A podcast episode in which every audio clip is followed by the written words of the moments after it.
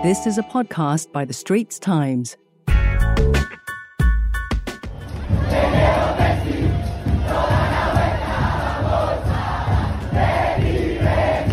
Lionel Messi and Argentina are world champions after World Cup final for the ages, which capped off an epic tournament that featured some magnificent football. Hi, I'm ST Sports correspondent Sazali Abdul Aziz dialing in from Doha. And on this episode of ST Sports Talk, I am joined by ST football columnist John Brewin as we talk about that crazy final between Argentina and France, our highlights of the tournament, and the legacy Qatar 2022 will leave behind. So, hello, John, and thanks uh, for joining me. How are you feeling uh, after last night's uh, madness? Well, thanks for having me, I should say first. Um, yeah, absolutely blown away by, by that game. Um, I think it just distilled how wonderful a game football is. Now, listen, I would say that's the greatest game I've ever watched on television. Now, I've been very lucky in my career, my life, to have been to some all time classic games. And the one that I always say was the greatest game I ever saw uh, is Liverpool 3, AC Milan 3 back in 2005 in Istanbul. Well, I think that game last night was better. It had it all. It had it all. Narratives aplenty, brilliant football, some mistakes, some psychological issues. The idea that Messi had to win the World Cup three times over in one game and then Kylian Mbappe, uh, and I'm an Englishman, you know, uh, equals Geoff Hurst's feat uh, of scoring three goals in a World Cup final, and yet finishes on the losing side. Incredible, incredible. So, so I mean, I was going to ask you off the bat, you know, greatest World Cup final ever. I guess your answer stated your position. You know, yeah. It has to be the greatest World Cup final for you. I think so. I think so. I mean, you know, the first World Cup final I, I recall or watched uh, was back in 1986 in uh, not a dissimilar game actually in Argentina going 2 0 up, West Germany coming back into it, and then their version of Messi Maradona inspiring the win.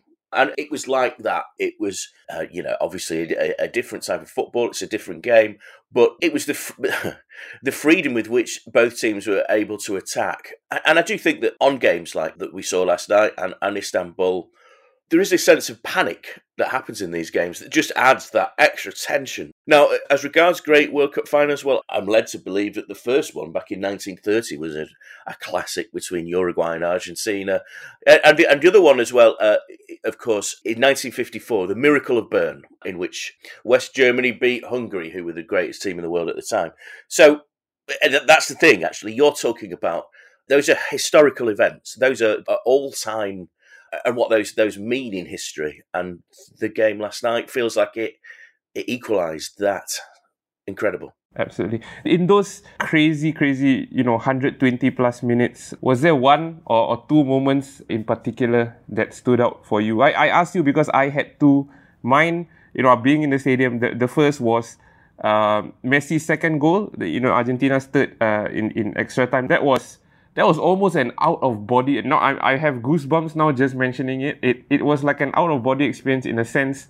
You couldn't have written it any better. And you know, for him to be at that right place at that right time to bundle the ball home, for seemingly what was going to be the winner, it was just you know you you had no words. Uh, and the other for me was Emi Martinez's save of Randal Kolo Muani late late also in extra time.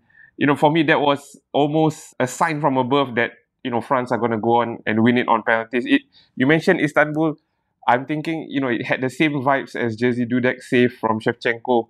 It's just with everything at stake. You know the goalkeeper pulling off an incredible stop, impossible stop. You know some would think that was just massive as well. For you, did you have a moment or two that stood out for you? Um, yes, the the one that suddenly alerted me to the idea that this may well be at the World Cup final classic was um, Kylian Mbappe's second goal that volley where the ball sort of pinging around and then suddenly it's smashed into the goal and it's suddenly like, hello, here we go. We've got to come back on here. This is, and I think that I think that's the moment that just switched it from being. This has been a pretty good game. Argentina have got it their own way, and I think we always expected, or I certainly expected, France to have a go back at a certain point because when that story is retold, I think we might forget how poor France were for such a long time in the game.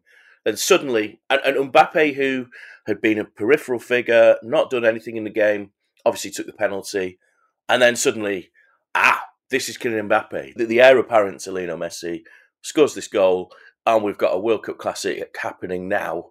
And from that point on, bedlam ensued. It was incredible. I, I keep using that word incredible because, and that's what incredible means. I don't almost understand what happened because that's exactly it. it yeah. You mentioned earlier about there was a sense of panic and, and obviously there is because you know the pressure and given everything that's at stake but i think what people forget is how cool messi and mbappe were both you know when, when put on the spot mbappe 23 years old to score two penalties in the 120 minutes and also bury his penalty in, in the shootout messi as well scoring uh, the first one you know with the weight of basically the whole world on his shoulders, and then you know also tucking away his penalty shootout. I mean, these guys, their mentality must be, oh, you know what I mean? Uh, they must have ice running through their veins. Yeah, absolutely. Yeah, and, and and I suppose that's the thing that that's what a World Cup final is. What pushes players towards immortality, if you'll forgive me for suggesting that.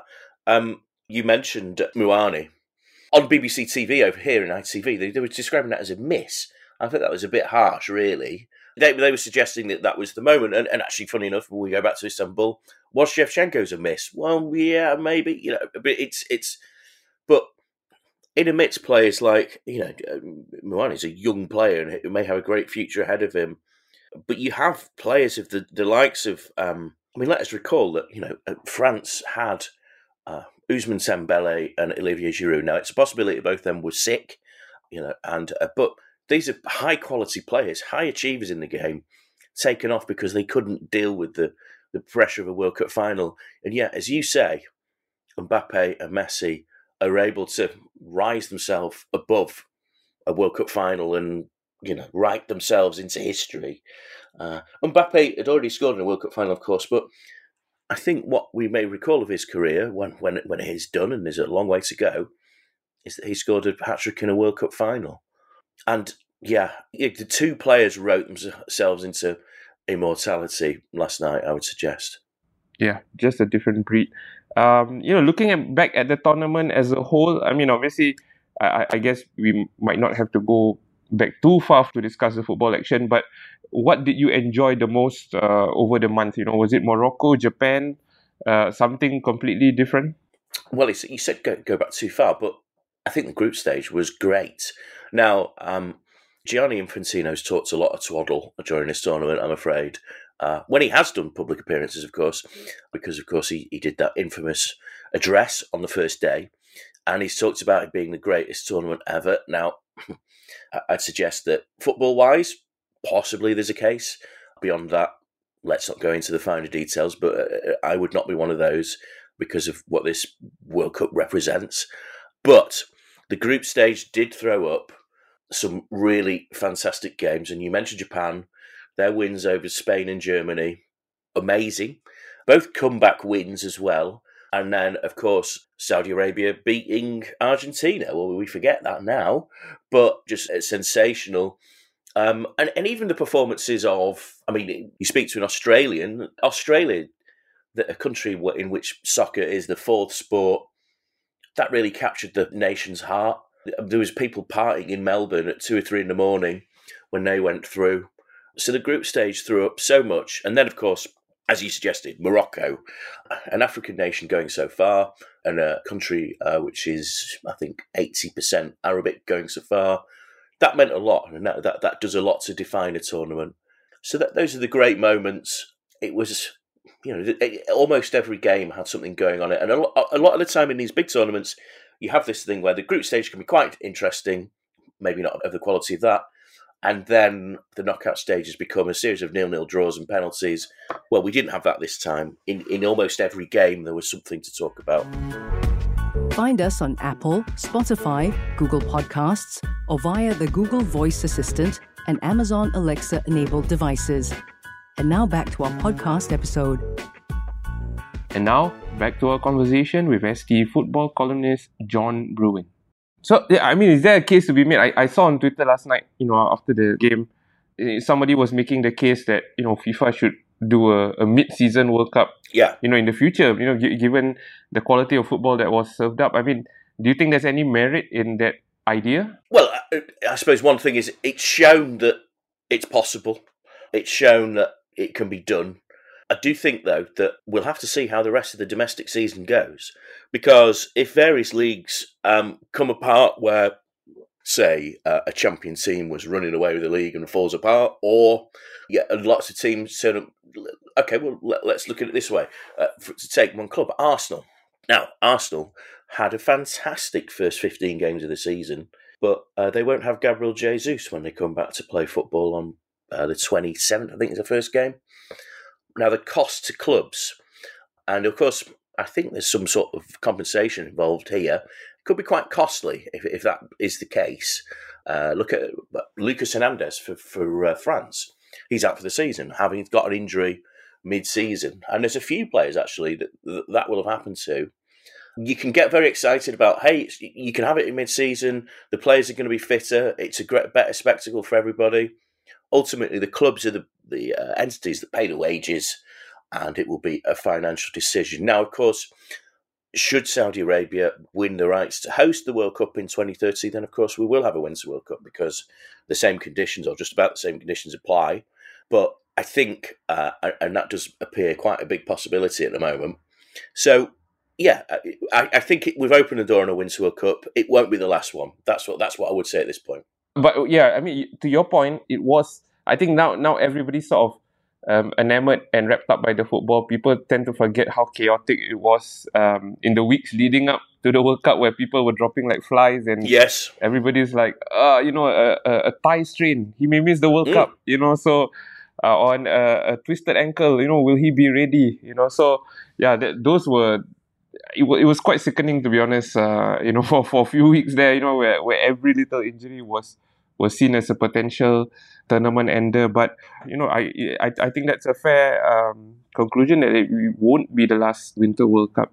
Going away from the football though, and, just briefly, I know you, you touched on it earlier. What what do you think the legacy of this World Cup will be?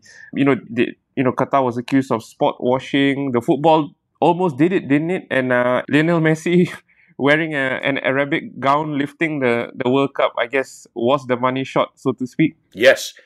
Yeah, yeah, well, you put that very well, Saz. Yeah, um, I get the feeling with the well, this idea of sports washing and what Qatar. I don't think anyone's opinions have changed on what the World Cup represented, having held the World Cup. Now there will be those. Now that there were certain certain people over in the UK and certain media outlets that were very uh, that just said, "Hey, it's been a World Cup. It's been great. It's been fine." those are the outlets that chose to not really pay m- much attention to the ideas of i mean a couple of migrant workers died during the tournament which you know which further revealed some of the issues that have gone on there uh, the, the issues of lgbtq that in itself caused a problem you know in the west of western europe i'm not sure that it would be such a big issue in the rest of the world but I think FIFA and Qatar's attempts to try and win the narrative, I don't think those are particularly successful. Uh, but as I said, I don't think anyone's opinions were changed. I think there'll be a significant proportion of journalists in the liberal left media, in which I work, I would I would say, uh, who felt that Qatar hadn't really altered its outlook to change the World Cup. You can say at the same time, why should they have to change their outlook? And from Qatar's point of view, I don't think they really changed anyone's opinion of what they were going to do. I mean, okay, they, they managed to build these fantastic stadia. Um, but one of the things, and listen, you were there, you were the, you were the guy on the ground. Um, whenever, and I have a lot of friends that were working out there and colleagues, whenever I saw a picture of anywhere, there appeared to be no one else there. It seemed quite empty as a place. Yes, exactly. I, I had the same feeling as well, especially during the group stage where you know you expected the city to be to be sort of teeming with people. But yeah. I remember just one of the days thinking to myself, it really doesn't feel like a million people are in this you know little city. You know what I mean? So yeah, yeah, exactly. And in many vast spaces, you you just see beige or white. You know, which is basically the, the color of the buildings. Uh, you know, here in uh, in in Doha. So yeah, it, it, was a bit strange. But then again, I've had fans uh, who have been to previous World Cups who told me it was it was more or less the same in Russia as well. Where you know the Red Square, of course, was you know was teeming with people, but many of the other locations and venues were, were quite sparsely filled. So so I, I I can't I can't speak to previous World Cups, but yeah, this one you know did seem like you know was there an actual World Cup going on here? you know. Yeah, I mean, I've been to three World Cups. Uh, I went to Germany in 2006, which, I mean, the streets were filled with people partying, as far as I could gather. South Africa 2010 would be, there were security issues there, of course. Uh, that felt a bit like this idea that, you know, FIFA had created an enclave in South Africa and it was, you existed within that, and then a lot of people didn't really socialize outside that. Now, having said that, you still could. Um, I did, and then uh, Brazil was a bit more of a free for all. Um, but Brazil's such a big place, and there are so many people there that at times you just sort of blended in with what was going on there because it is so populous. But speaking to friends of mine that will have been to all those tournaments and more, they felt that, that Doha was quite, if not unwelcoming, of course it wasn't unwelcoming, but just just cold and purpose built for this. And then this idea of what follows after in in a place like that because who would want to visit that? You know, there was an idea. I mean, Dubai is very popular with people from this country, uh, or a certain type of person from this country. I don't think anyone is suggesting Doha is the new Dubai. You know, it's for visit, for tourism, for shopping, uh, for partying. Let's be fair. Um, I don't think anyone's su- suggesting that. So, Qatar are able to show their strength, their wealth, their power. To what end?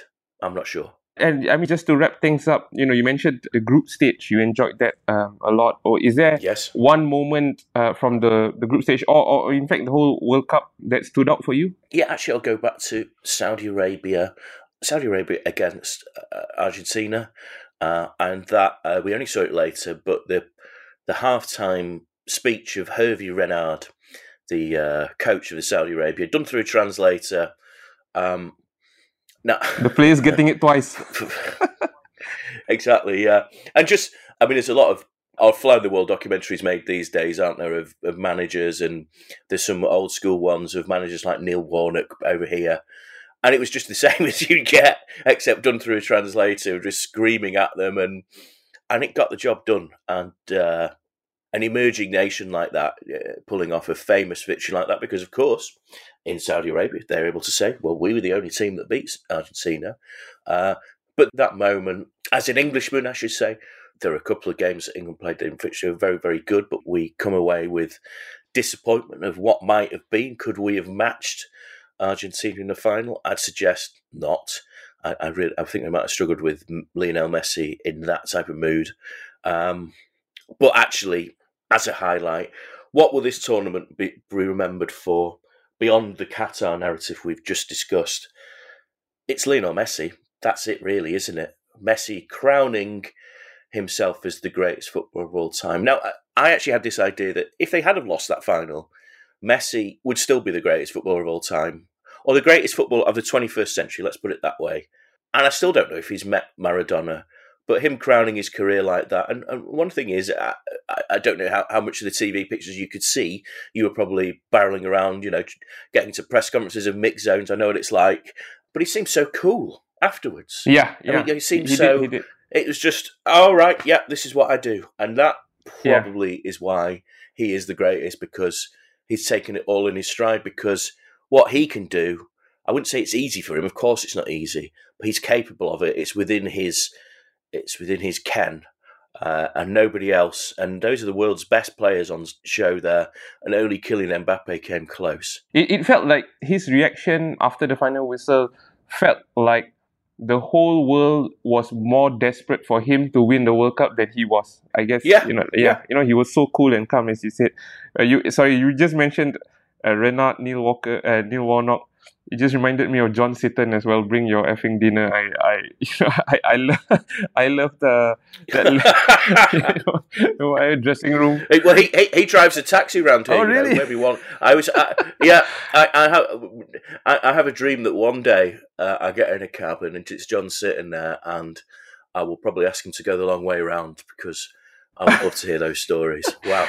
Yeah. Just okay. Just very quickly for me to wrap up. What that one uh, what one moment for me was rather one night um, was that incredible night. Again, you know, so many. You, we, we use the word incredible as you said so many times for this tournament, and and really is. But that night where Japan beat Spain and not just because of that result, but because of what was going on in the other game between Germany and Costa Rica. And we were in the stadium at Khalifa for Japan um, and Spain, and you know everybody was checking their phones for the score of what was going on in the other game. And then at one point, Spain were Spain and Germany were out, and Costa Rica and Japan were through for for a precious few minutes, which seemed completely unreal. You know I mean? So yeah, that that was just that was just a, as a night. That was just I think a, a moment that will probably not be repeated ever again. Two former world champions on their way out of the tournament, and and a team from Central America and Asia going through at their expense. That was yeah, that was beyond belief.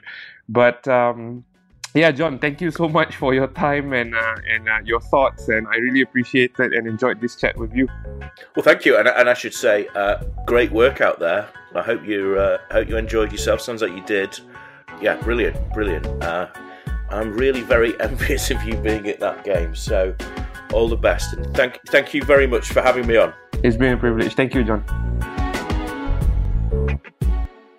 That was a podcast by The Straits Times. Send your feedback to podcast at sph.com.sg. Find us on Apple, Spotify, Google Podcasts, or via the Google Voice Assistant and Amazon Alexa enabled devices. For more podcasts by The Straits Times, The Business Times, and Money FM 89.3, you can also download the Awedio by SPH app. That's A W E D I O.